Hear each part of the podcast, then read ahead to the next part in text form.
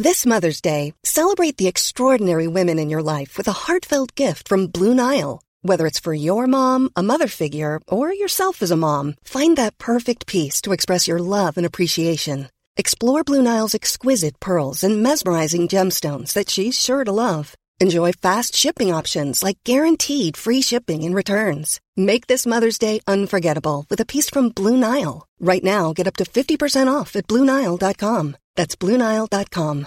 Hey, I'm Ryan Reynolds. At Mint Mobile, we like to do the opposite of what Big Wireless does. They charge you a lot, we charge you a little. So naturally, when they announced they'd be raising their prices due to inflation, we decided to deflate our prices due to not hating you. That's right. We're cutting the price of Mint Unlimited from $30 a month to just $15 a month. Give it a try at mintmobile.com slash switch. $45 upfront for three months plus taxes and fees. Promo rate for new customers for limited time. Unlimited more than 40 gigabytes per month. Slows. Full terms at mintmobile.com.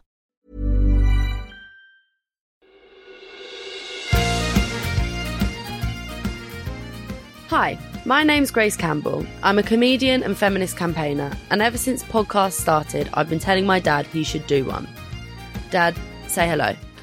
Hello. I am Alastair Campbell. I am also a campaigner, and I fear I inspire a lot of Grace's comedy. And what's our podcast, Dad? Our podcast is called Football, Feminism, and Everything in Between. Because Because football is my passion, feminism is your passion, and we are going to be talking to interesting people about those two things, and everything in between. like Brexit. No, Dad, there is more to life than Brexit. I know you're very excited about the person that's on today's episode, Dad, and I'm very excited because it's rare that I see you so excited. So why don't you tell our listeners who we've got today? I'm not really excited because I mean, I, you know, I see this guy, speak to him virtually every day because we kind of we we've got a bit, bit of a job share going on. You know, he's uh, he he's he takes the He's formally he's formally got the job. He's as the manager of Burnley. he's formally the gaffer, but I'm like you know myself and Ian Woan, are Sean's official number two. We're kind of like we're like a team of three, really. yeah, a love triangle. No, I'm the co-gaffer, and Sean and Ian's our joint number two. Right. Yeah, but I do love them both. It's true. It's not a love triangle, but I do love them both. No, I love a- the gaffer. Uh, the gaffers. What the gaffer has done for Burnley Football Club is beyond belief. So he's got a pub named after him, doesn't he? He does the Royal Dyche. So I guess we've just given away his name, but We why have. don't we Let's it. introduce Our guest today is Sean, Sean Dyche. Sean Dyche, thank you very, very much for inviting us into your luxurious football manager home. Mock Tudor Mansion. Mock Tudor Mansion. It's Mansion. fabulous. It's fabulous, and it, and and and I, and I feel better now about all those jokes you make about my Hampstead butler and all that who doesn't exist. But thank you for having us in your home. Pleasure. First question might sound daft, this, but on a scale of one to ten, how big a football fan are you? It's not daft at all. Um, I'm a fan not of ten, is it? No, it's definitely not 10. I'm a fan of the business side, the people side, and what I do to try and achieve. The actual football side, um, about seven. You Mm. know, when I was a kid, I was a 10, obviously. But, but it's different when you when you've been through as a player a profession and come out the other end and now in a different, similar but different profession, working with them rather than just yourself. Them being The players, Yeah. well, mainly But players, you like that staff, players. Oh no, no, absolutely. Players That's is a 10. 10. That's a ten. Yeah. so. What's what's what loses the three out of the ten? because it's all analytically now, uh, analytical thinking. Sorry, when I'm viewing a game, it's not like I'm just viewing it. It's not like I'm just loving every minute of it and just and just getting on with it like everyone else. I'm just viewing it analytically. What what they're doing? Why they're doing that? What's he doing? What was he doing that for? Why was he doing that? What was he thinking? I, I wonder how what the build up was. How was he emotional? I wonder where he's at. I wonder. I've heard the rumor. Was he doing that? Was he that story? And and all them things just filter through because that's What what, I do in my.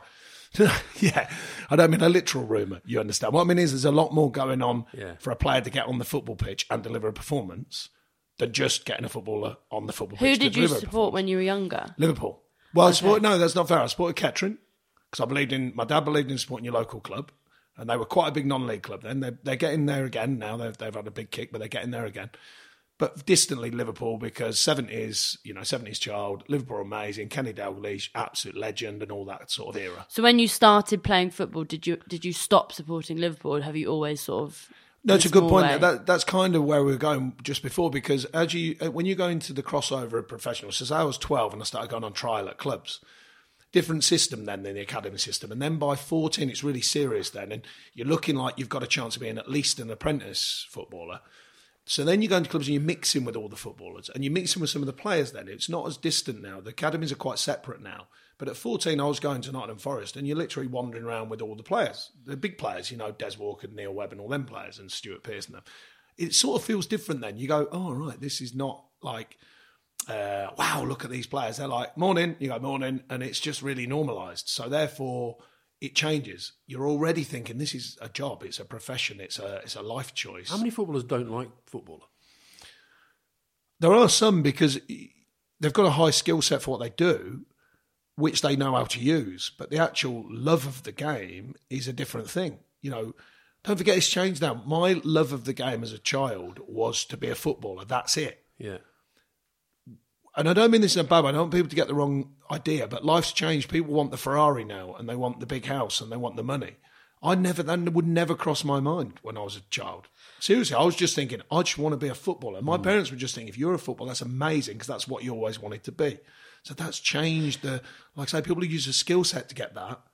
I would have just used my love and desire to get Yeah. that. How much do you think has being a youth footballer changed from when you were Uh, to so now? much, so much. It was uh, more simple in its form when I was going through the youth system. Uh, played for your local side for start school teams, district teams, county teams, as well as a Sunday side, as well as going on trial at other clubs. Um, that was kind of frowned upon, somewhat in a good way. The academy system has changed radically now. The the level of coaching is better. The level of facilities is incredible. Um, safeguarding, of course, has changed. Not that we were unsafe, but you know that there's a lot more put into that. They're making a lot more money now as well, aren't they? Well, in theory, if the if the right product comes out the other end, I mean, it costs a lot of money now. Don't forget the Yeah. academies now. If you if you went to um, a big academy, you know, as in one of the big six clubs, I mean, enormous amounts of money being put into development. I think the challenge of it is the earthiness. The earthiness has gone. You know, the, the, the what we what we discuss as coaches and managers is that a lot of the kids now look the same because they've all been taught the same. So therefore, they all look the same. So you're actually looking for the, the X factor between the lines. You're looking for the something that that mystical ingredient that just makes them. You can almost sense it on a player. And is that is that personality or is that s- Kind of, kind of. It can be all sorts of things. Um, it, it, it's the X factor is the hardest thing to judge, and that's why um, when you go into analytics, you know a lot of this noise made about just analytically searching for players. It just doesn't work. You have to get eyes on them as well. You have to get Yeah. people who know the game and know people. It's an instinct. We've all got it, by the way. This is not just about football. We've all got it. But the point is, you'll get that four second hit of like, dislike, um, what you think, form an opinion, radi- unbelievably quickly. So my point is, you do that through watching a football player. Sometimes it's just that thing, and you just go, "There's something right," and I can I can smell it almost. Is can, there you also know. something about players who like don't play by a certain set of rules, who break certain rules? Because some people who are taught a lot might think I have to stick to what I've been taught in terms of playing and cooperating. Well, that's and- kind of like I'm suggesting that the academy system, and he's and he's very good. Let's make that clear. There's so many good things. What I'm saying is, it, it, it tends to get a product that, that a lot of young players look the same. They have a very similar skill set. Um, they they deliver a similar way. They're very. The, the probably the, the the easiest, most simple way of putting it is the change has been this. In my opinion, this is technically definitely superior because of the training, obviously tactical understanding definitely superior. This is the modern young player because they're taught from a very young age about different tactical scenarios. Physical improvements due to diet and uh, support, obviously through the academy system, strength and conditioning. Obviously, uh, a softer version at a young age, but then developing. But the mental social side, now that's an interesting one because life's different. You know, life's really different. You know, the the will, the desire, the dedication, the the discipline, the the the the drive to achieve. It's not they're not there. They're just deemed seemingly different than when I was growing up as a young footballer. They were they were so important them things. Now it's almost like oh no, can can they technically play? That can be as important first before you think of these other things. Now I'm going for my in my opinion, you're not going to be a player unless you've got all of them basic requirements, and that's not the skill and the tactical. And that's the will, the desire, the belief. Belief is a massive thing, as you well know in what you're doing now. It's the belief is a massive thing, And that wanes a little bit in, in modern society, I think, a little bit, and that goes into football, obviously. But if you take like so this year, Burnley, Dwight McNeil has come through the the kind of youth side, and he's now seems to be like established in the first team, and he's obviously a very very good footballer. I can see that watching him. What's what is what has he got that maybe others haven't got that made you think he's the one who's going into the first team? Well, for He example, very I'm, quiet guy. well, I'm still learning about Dwight as a person. That's one thing. He'd had a knock, don't forget, at 14. So he was at Manchester United. Yeah, Didn't come through. yeah. That can be, as we all know, that can be a real powerful thing. Internally, that can be a powerful thing. It Could be a real crush you, negative thing. you? Yeah, absolutely. That knife edge that we psychologists have been trying to find out why that works fight, flight, freeze, all of that. Yeah. He's stuck at it, so that's a good sign. He's listened, that's another good sign. He's got the basic ingredients, and he's in a culture and environment at Burnley where, let's face it, we have to be on top of our performances. So if he's coming in our team, he thinks I have to be on top of our performance because we're we're not, you know, making big statements about how glorious we are and how skillful we are and how technically we're superior to everyone else. So you have to be on the basics. You have to be willing to run, work, you know, deliver for the team as much as yourself. It just has to be. What about the ones that you bring in, like Gibson from Middlesbrough last week, last year, who's barely had a kick? How do you manage that? When Well, he, the- he is an established player. He's an Yeah, established pro, is, yeah. and he's not getting a kick. Well, How do you first things that? first, I personally never guarantee shirts. Right. So, as in, um, you're going to play. So, if I meet a player, I'm not telling him you are definitely going to play. You have to earn the right to play. So he knew that. I think he wasn't naive enough to come in and think, right, I'm looking at the centre halves and they're decent. You know, if you're looking at Ben Mee and Tarky, to use the two obvious ones, then Kevin Long as well. So the thing is, he's looking, going, okay, well, there's a challenge there, but he wanted to be in the Premier League, and, and we gave him that a chance. Now he equally knows once I'm in the Premier League, I've got to earn the right to play. Um, he was unfortunate with injuries for starters. That affected his chances early season when the team weren't going as well. Um, and the, the point about treating, uh, you know, I, I- honestly, in my opinion, it's basics. Treat people correctly. Speak to them, explain to them, tell them the truth.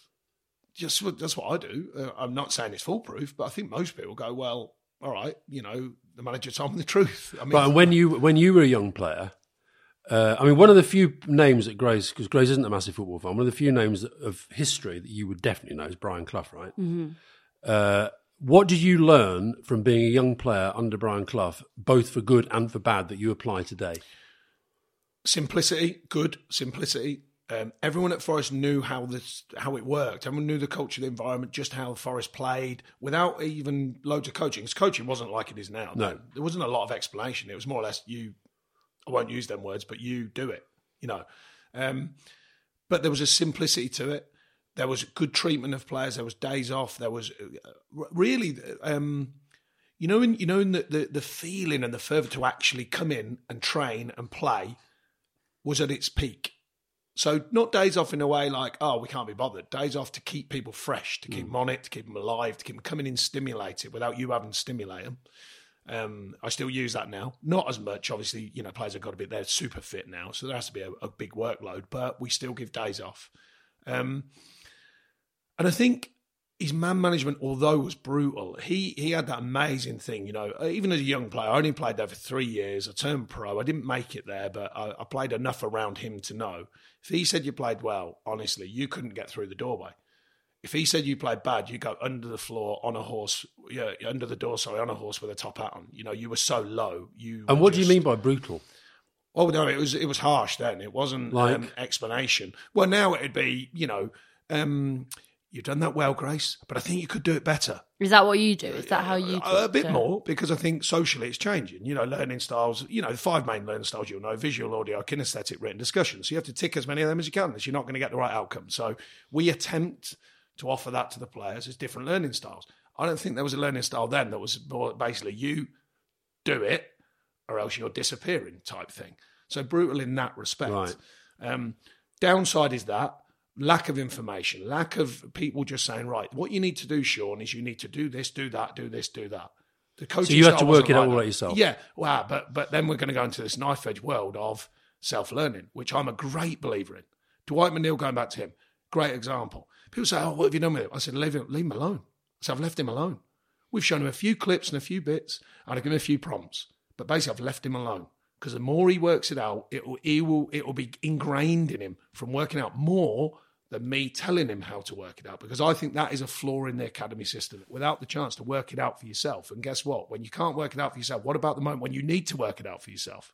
Mm. Do you think you can do that with everyone, or do you think that's just certain people? No, I think that comes down to the knowledge of the person, rapport. You know, getting to getting used to the person, finding them out. As I said, five five learning or the five main learning styles. There'll be someone out there who says there's more than that, but the five main learning styles.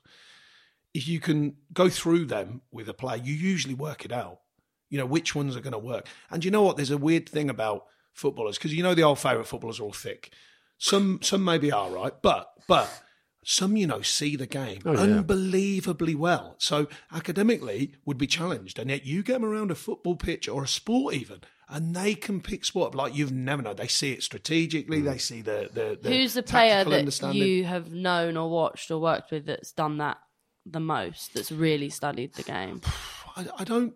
Joey. Joey was good. Joey was good. Joey he worked it out. Yeah, he worked it out. Sorry, yeah, Joey Barton. He worked it out um, pretty well.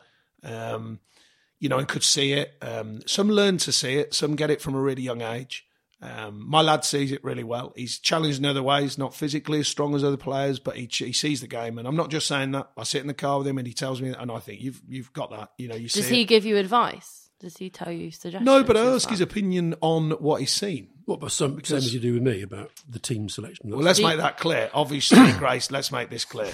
Absolutely not. I don't know why. There's this weird myth that he lives by that he somehow offers information to me about football. And I make it quite clear the other way around. I don't offer information about politics. For one, I'm not interested in the sense of I don't know enough about it. What do you think Cloughie would have done with social players and social media? He'd have found it very difficult. I think a lot of the modern things, uh, modern trends, if you like, he'd have found very, very difficult. I think very, very because he'd have seen them as getting in the way. That's all it was about, though. Actually, the more I look back, you didn't know at the time. You know, get your hair cut, young man, and all that. It was just about things getting in the way, really, not getting above your station. Things getting in the way of your profession. Would you Just ever, would you ever tell a player to cut his hair? I do all the time. They just look at you like you're mental now. You know, they just look at you like, what are you talking about? Whereas in Cloughie's era, at least you'd sort of get it. You'd sort of go, oh, yeah, you know, my hair is a bit long.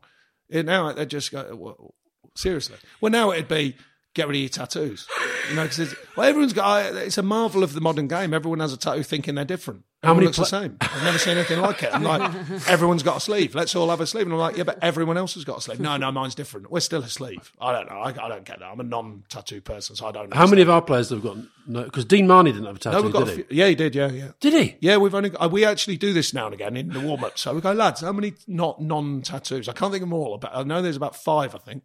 At Burnley. Yeah, one off the top of my head. I, I don't. Wesley, Wesley hasn't got a tattoo. Good lad, player of the year. off the top of my- yeah, it's a fair one. By the way, just to be clear, I'm not anti-tattoo. By the way, because there'll be someone, there'll be someone out there going, "Oh, what's he talking about tattoo?" I'm just saying I don't understand it from my. I don't get the tattoo thing. But to be fair, it- it doesn't really have anything to do with uh, playing ability, does it? Ah, but these things we're talking about, get your Priorities. haircut and all that, they can get confusing because you start. You, it's not the tattoo, but the the the, the thing is, you you can start believing in these things more. You believe in the job, so the car becomes bigger than the job. The the the lifestyle becomes bigger than the job, so it can it can just soften you and swerve you off your path. So it's not the tattoo. You understand? It's not the tattoo. What I'm saying is that all of these little things can just kind of take that edge away that you need to be a player because it gets confusing. And the, the best one from a distance, by the way, I don't know him, the best one I've ever thought could deal with it is David Beckham for the Yeah. simple reason madness all around him, all of his career, some bought on by himself, some not. All of his loves of his life, you know, not his family, but cars and jeans and but get him on a football pitch. Still good. Unbelievable. Delivering all of the time. But So he Fergie could- really he struggled could- with that, didn't he? When Beckham was getting Becoming super. so No, big, but I don't know whether. Wrapped I think there'd be more to the story. I think maybe I don't know this. Maybe looked and thought you're coming to the end of your peak, if you like. So because don't forget, he was unbelievable at Man United. I mean, unbelievable, and he was after that. So there's sometimes he gets it wrong. By the way, we all get it wrong sometimes. So possibly at that time. So Alex thought. I think it's got to change, and yet probably retrospectively thought, nah, he had a lot more to go. How how much do you sort of like feel sometimes that you have to interfere with like players slight because that's a slightly more personal part of their life, but what's the line? Like, how much do you feel you can? I it's guess, getting more difficult because you know you you you hope your rapport with them and your your honesty with them has some effect. You know, uh, even to just give little bits of advice, but it's getting more tricky. I mean, I've had a tough season this season. I always try and advise players with business aspects of their career as well. You know, on the contractual side and the agent side. And, and this season was the first time when it went against me, and I thought, right, that's me, and I just stepped right away from that, and I go, right, it's up to you then, lads. If you, What, if what, what do you mean by that? well, just the, the you know, the agency side of the game is very, very, very powerful now. And by the way, another thing, I'm not anti-agent. There's some brilliant agents out there, and I get on with most. And Do you mean that the players listen to the agent more than they listen to you? yeah, and and that can be good in a way because the agent got to look after the player, of course. But sometimes that gets in the way when you, you're giving them really good information for them. Don't forget, I work on a them basis, not me. My time's been my time's been and gone as a player. I try and offer advice that'll be better for them. Then I get the benefit if they get it more right, of course. Hmm. But I don't make it about me. I try and say, lads, this is about you. I, uh, me and the staff are going to give you everything we can to hopefully help you. Now, when that gets confusing and when it's really difficult to manage, you know, you're thinking you could sit with someone, you've got to just give them really good advice, and they go completely opposite because their agents told them the hmm. opposite. That's really frustrating. You're like, oh my goodness, you know, I've, I've just given you really solid, good advice. Now, I've deliberately stepped away from all of it because of this season. There was a couple of things that came up. I've deliberately come away from all of that and gone, right, okay, you go and do what you need to do. So going back to the lifestyle thing, it's difficult. You know, everyone will decide, not everyone, most will decide that their angle on their lifestyle is correct, no matter what you tell them. And they'll have lots of people, by the way, now that will tell them their lifestyle is correct. And you're the only voice sometimes. Maybe you and a couple of your staff members saying, listen, you just think about this. I don't tell them, by the way. I don't, I don't tell them you have to. I just say, look, this is an opinion for you. Just think about it. Because I think the days of just telling you what to do, they've gone. I think advice, a bit of, you know, uh, empathy, sympathy sometimes, a bit of logic, just giving them the chance, you know, and I, that's what I try and do. I So do you have to do you have to establish direct relationships with the agents as well as the players? Sometimes you do. Some agents want to know you, some don't. Uh, Burnley historically slightly different, and, and probably Watford because when you, you always find that when you haven't got as much money. When I first got to Burnley, you end up doing a lot. So I was doing agents, contracts, all sorts. Not just me, by the way, but Lee Hoos, who was Yeah, then then the the chief exec. Um, now it's changed slightly. You know, the, the chairman wants to do that. The the chief exec sometimes does that. Mike Rigg, who's come in, sometimes does that. So it's kind of spread the load. Yeah. So what I found is the ones who historically I've known, the agents who I've dealt with back in the day, I still converse with them because of our history and, and the links. And the newcomers maybe not as much. They maybe go to the chief exec or Mike Rigg or the chairman to try and sort things out. And I speak to the players, of course, just to align the two to make sure, you know, and if it gets a bit jumbled, the information, I go, right, this is where it is. I'm sort of the conduit. This is this information. That's your information. This is where it's at. On a scale of one to ten, how much of a feminist are you? I don't understand enough about fen- feminism. Even I can't even say it, let alone understand it. Um, uh, I would, I would, I'm probably, I'm probably still quite the wrong end of it because my era of upbringing, you know, seventies, and you know, I, I grew up in a household where dad went out and worked, mum looked after the family. So I'm probably still the wrong end of it. Do you so I don't know which men- end would that be. So if it's bad, if Three. ten being bad, No, and 10's one being brilliant. Ah, okay. So yeah, I'm probably like a no, probably not a three. I'm, I'm a bit more modern than that, but probably four or five. Do you think men and women should be equal? I think they should in certain instances. So the the reason I'm bringing that up is, say like in football, because I know football, you know, it's growing correctly so, but it's kind of jumped. It's kind of jumped from no women in football to loads of women on TV every minute of every day. No, but they're So not as you- really, are they? You're just well. There's quite a lot. So as you, as you, as you mature into that, like anyone. So if I was in um, what is classed as a female sport, so if it was netball, I'd like to think that I slowly but surely earn my spurs, knowing more and more about it, more and more about it, more and more about it, until I arrive wherever I want to arrive to. So I think that's quite interesting, and not right or wrong, by the way. Let me make that clear. I just think that's an interesting thing where it's just jump. It just goes from one thing, really extreme one way, to really extreme. But that that is like my observation with lots of men in particular who say that to me about oh suddenly I'm not saying this is like what you're saying, but suddenly loads of women in power, loads of women on TV. It's not suddenly actually. They've been grafting for a long time. Yeah, I'm only- I remember, I'm only about football. recognition. So in other, in a, I can't speak for all walks of life. Um, I think there's a lot of it. Well, in, in fact, interestingly, uh, when we ask a question later, I'll go into some things about that. So, because there's been some key figures in my history on the planet have been massively important. Because one of the things interesting about feminism is the drive for certain things when I'm surprised at them. So, I love my mum dearly for what she's given me. And yet, that was a kind of housewife style era. But imagine the qualities I've got from my mum, from the nurturing, from the belief, from the support, from the.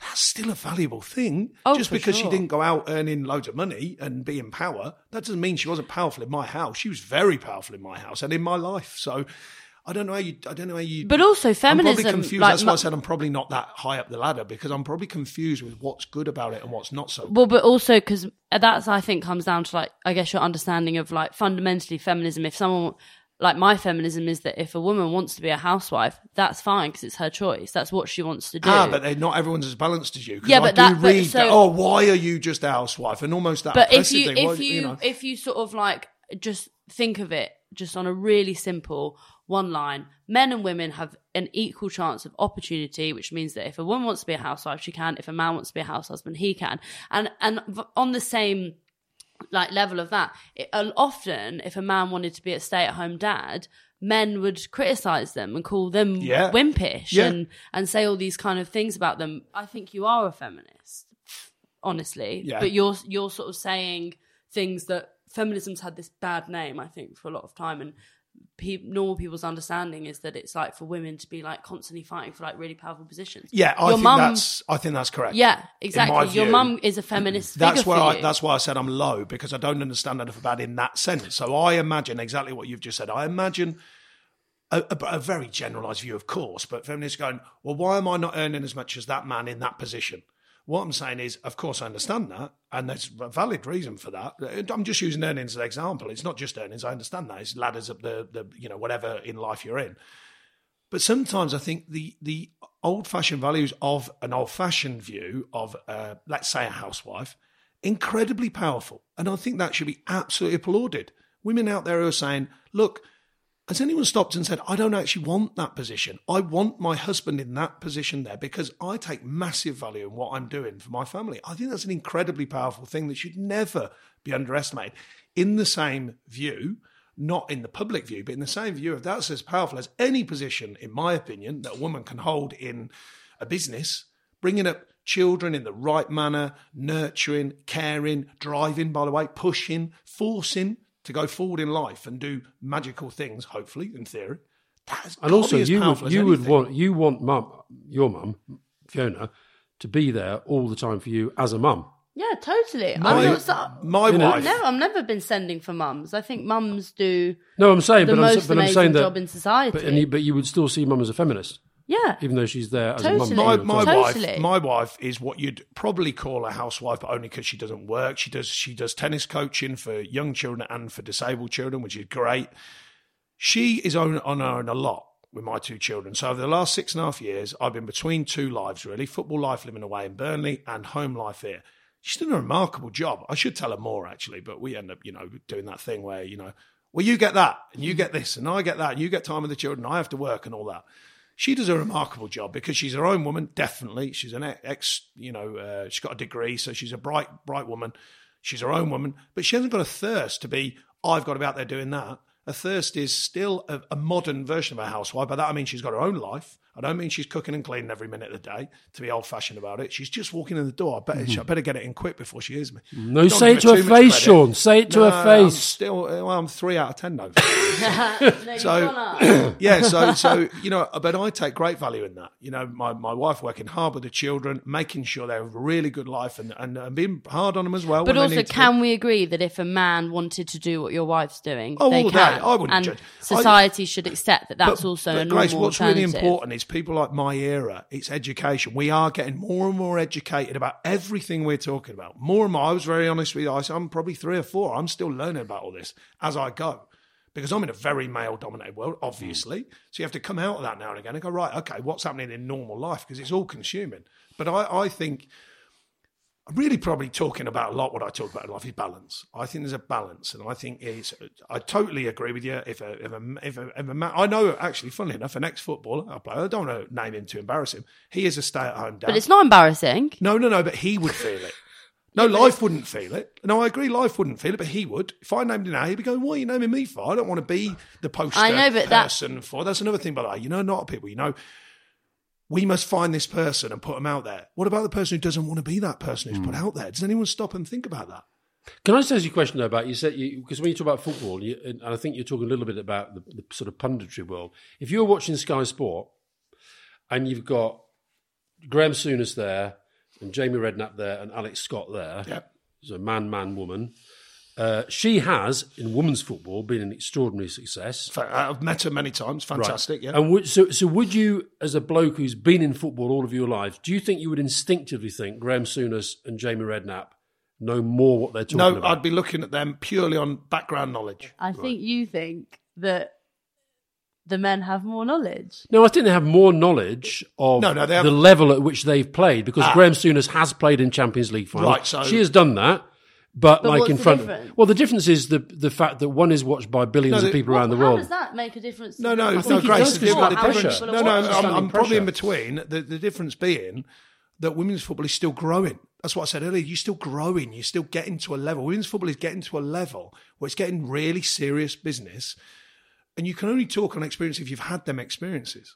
So what I'd be judging is the information that's coming across. So the information streams. But let's face it, you, you usually, not always, you usually take it more seriously in life because of what you've done and achieved than if you hadn't done and achieved anything. Hmm. Doesn't make it right or wrong. That's just life. That's just, I don't know, there'll be some theorist out there who tell me different, but that's life in my view. So, how much do you think that, like, the perception on women's football from within football, not from like, you know, me watching it? I think it's great that we're having this sort of boom of people wanting to watch women's football. How much is that actually changing from within, I guess, the male world of football? Are people starting to take women's football more seriously? I think so.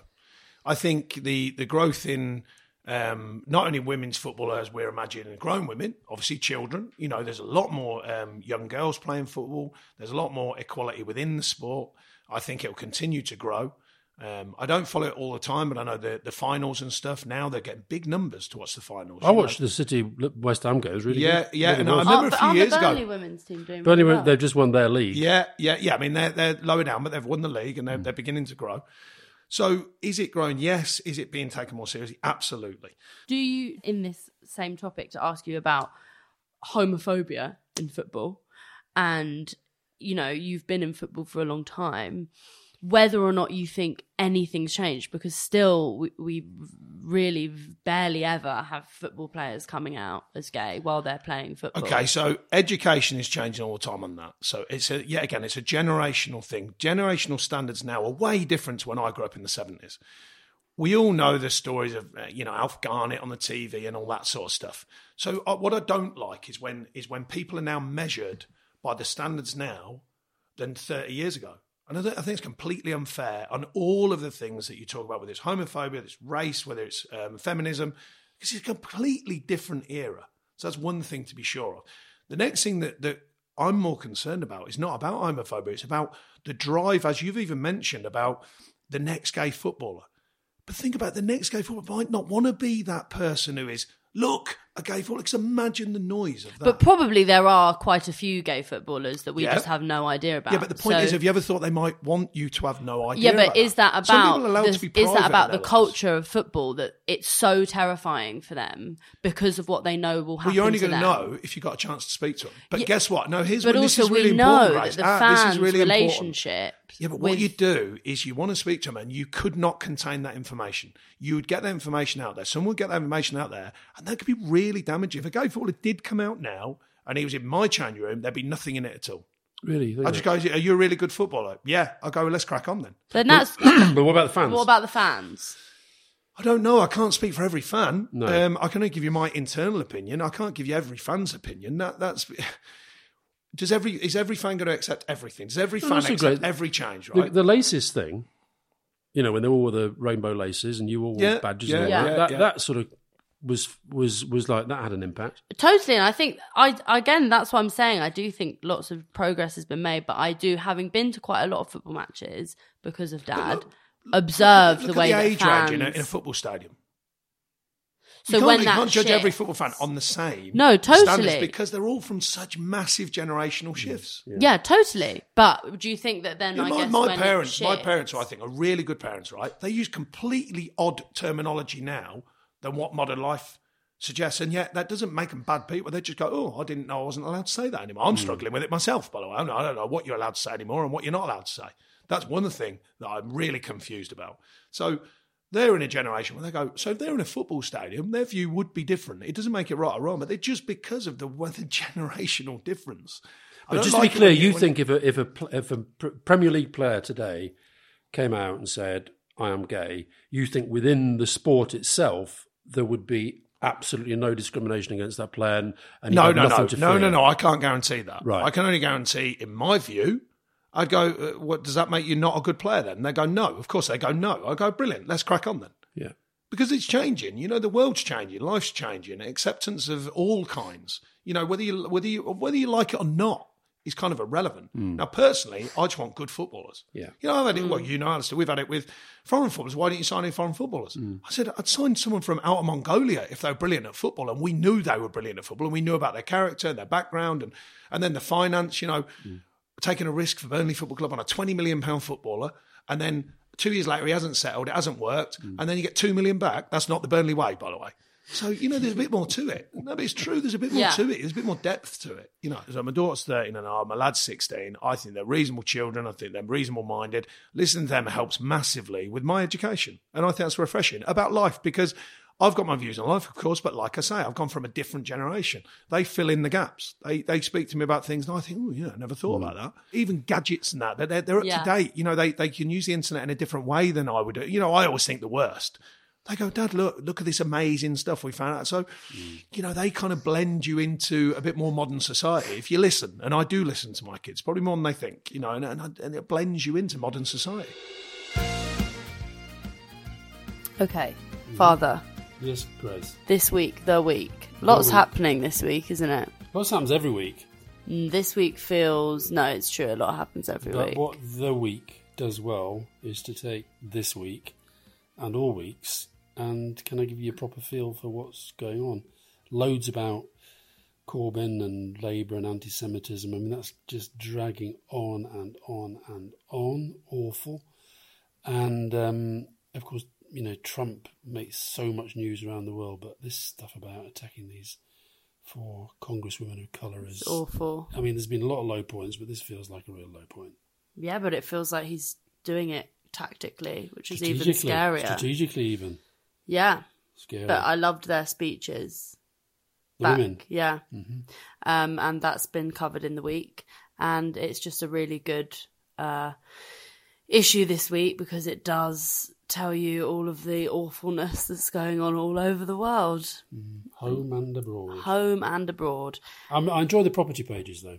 Yeah. I like, I like looking at the beautiful houses in Yes, Scotland and Lancashire. that is nice. Aspiration.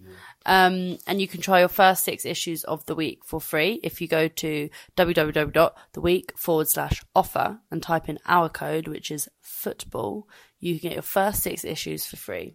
Um, so go do that now. Thank you. Right, let's do your dream six-a-side team to change the Well, world. no, but yeah, to change the world's the key thing. So I'm going to share it with you. I don't mind being honest. We had a little bit of a mini sort of family debate this morning. I was saying to the kids, look, this is a strange question, you know, because then I was thinking, is it kind of funny six? You know, is it kind of meaningful six? So we kind of went so kind of meaningful, and I'll try and explain. okay. Um, three, three women and three men. yeah, You're the Three- gaffer. gender equality. Three, You're the leader. three men trying to tick as many boxes. Remember about changing the world or a version of it. Martin Luther King, because it was dead or alive. You told me. Yeah, dead or alive. Great. Martin Luther King.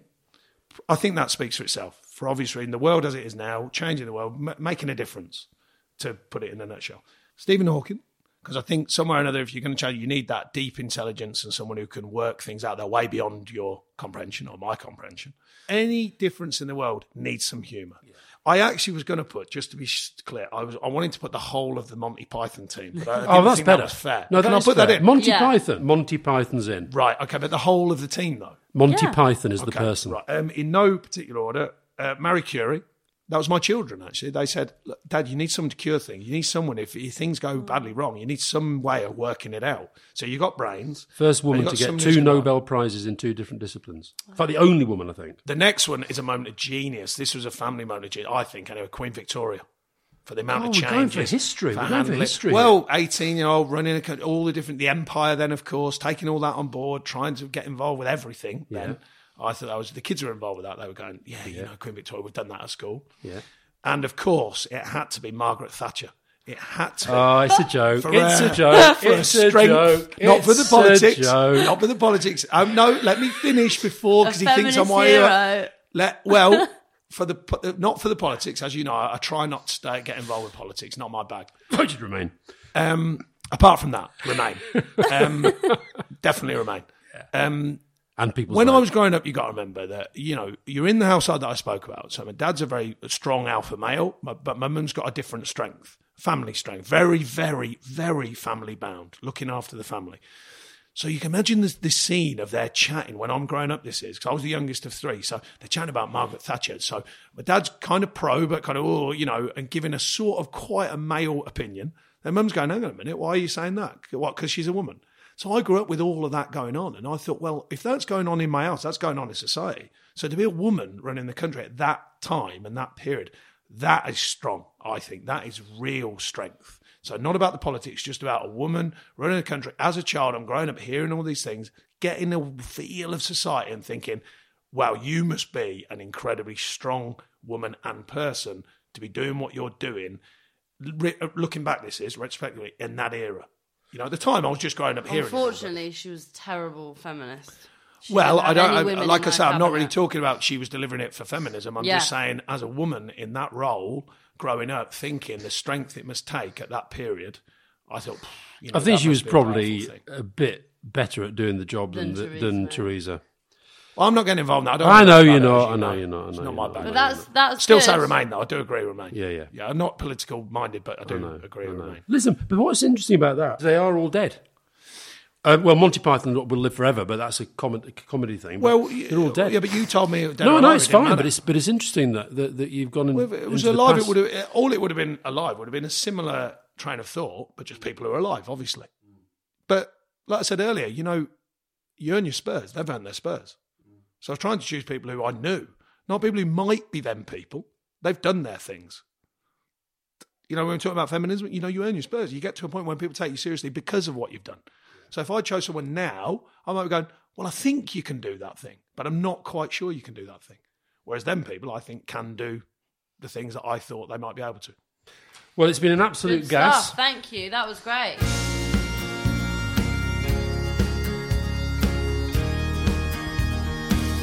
So, Sean Dyche, what an interesting man. Fascinating. Told you, told you. Much more than a deep gravelly voice in that guy. Fascinating. I really could have spoken to him for hours about. Well, you did Feminism you in did particular. because after we finished the interview, he gave you a lift to He the gave airport. me a lift. No, he gave me a lift back to London. So I was in the car with him for about two hours, and he's fascinating. And my favourite thing that I found out about Sean Dyche, and he won't mind me saying this, is that his order at Starbucks is a skinny, wet, hot, flat white with sweetener. that is amazing. He's a man of many, many surprises. I was a little bit pissed off that Margaret Thatcher crept into his sixes. I, I think he's having me on there because he's not a big Tory, he's, and he's a prop. I was ha- very happy he said he's still a big Remainer. is uh, he Labour? I think he's. Uh, I think he's. He's. He's. He's Labour background for sure. Uh, what he votes now, I've, I've never really talked to him about it. I know he voted Remain in the referendum. Which is, I mean, I think the thing on the, things he said on Margaret Thatcher, I think he'd really thought about it, and he just Yeah. thought that she was No, a fair- really powerful fair. figure in, in his childhood. which she was, and also she, whether people like or hate what she stood for, she was a proper leader compared to some of the leaders we've got today. I love the stuff about football, and I, I love the way that he's so nervous about people thinking that he's not his own boss, that he does all that stuff pretending that he doesn't listen. That he's not being micromanaged by Alastair pretending, Campbell. pretending that when I, you know, when I send him messages that he listens. I mean, for example, I don't know if you you know, we've talked about this before, but the, the, the Prince William mental health documentary, why was Peter Crouch there? Because I sent Sean a text saying, can you give Crouchy the day off training to do this film with Prince William? You What- are so powerful, What, happened the aren't next you? day? He was there. You are so powerful. You got Peter Crouch on Prince William's documentary on mental health. It's all down to Alastair Campbell. Yeah, well, so why? So then I also Dad, send if him you'd accept an OBE, they'd love to give I'm you not one, having it. Dad. Ian Woan regularly says to me who we're picking this weekend. He's not, he's Sean's number two, so I'm not having that stuff that he doesn't listen to me. He definitely listens to me. He just likes taking the piss. So actually, Dad, I'm really, really, really happy that we had Sean Dyche on because I found that such an interesting conversation. Really liked him, and the next time I see him, I can't wait to rip into him about what he orders at Starbucks. Hmm. Very good. And uh, next time I see him, I'll say, "Oh, it's nice to see you two getting along so well." Given Grace said, "Why on earth do you want to get Sean Dyche on the podcast?" I never said that. Fake news, mate. Fake news.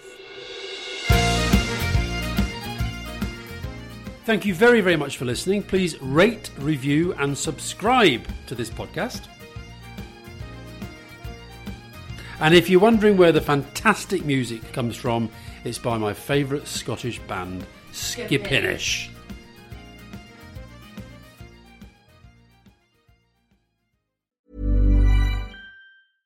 Imagine the softest sheets you've ever felt. Now imagine them getting even softer over time. That's what you'll feel with Boll and Branch's organic cotton sheets. In a recent customer survey, 96% replied that Boll and Branch sheets get softer with every wash. Start getting your best night's sleep in these sheets that get softer and softer for years to come. Try their sheets with a 30-night guarantee. Plus, get 15% off your first order at bollandbranch.com. Code BUTTERY. Exclusions apply. See site for details.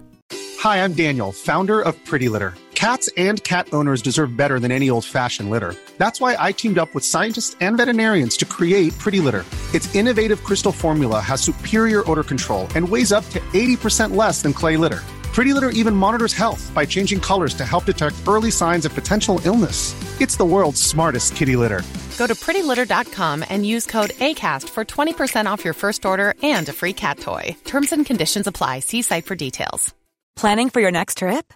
Elevate your travel style with Quince. Quince has all the jet setting essentials you'll want for your next getaway, like European linen, premium luggage options, buttery soft Italian leather bags, and so much more. And is all priced at 50 to 80% less than similar brands.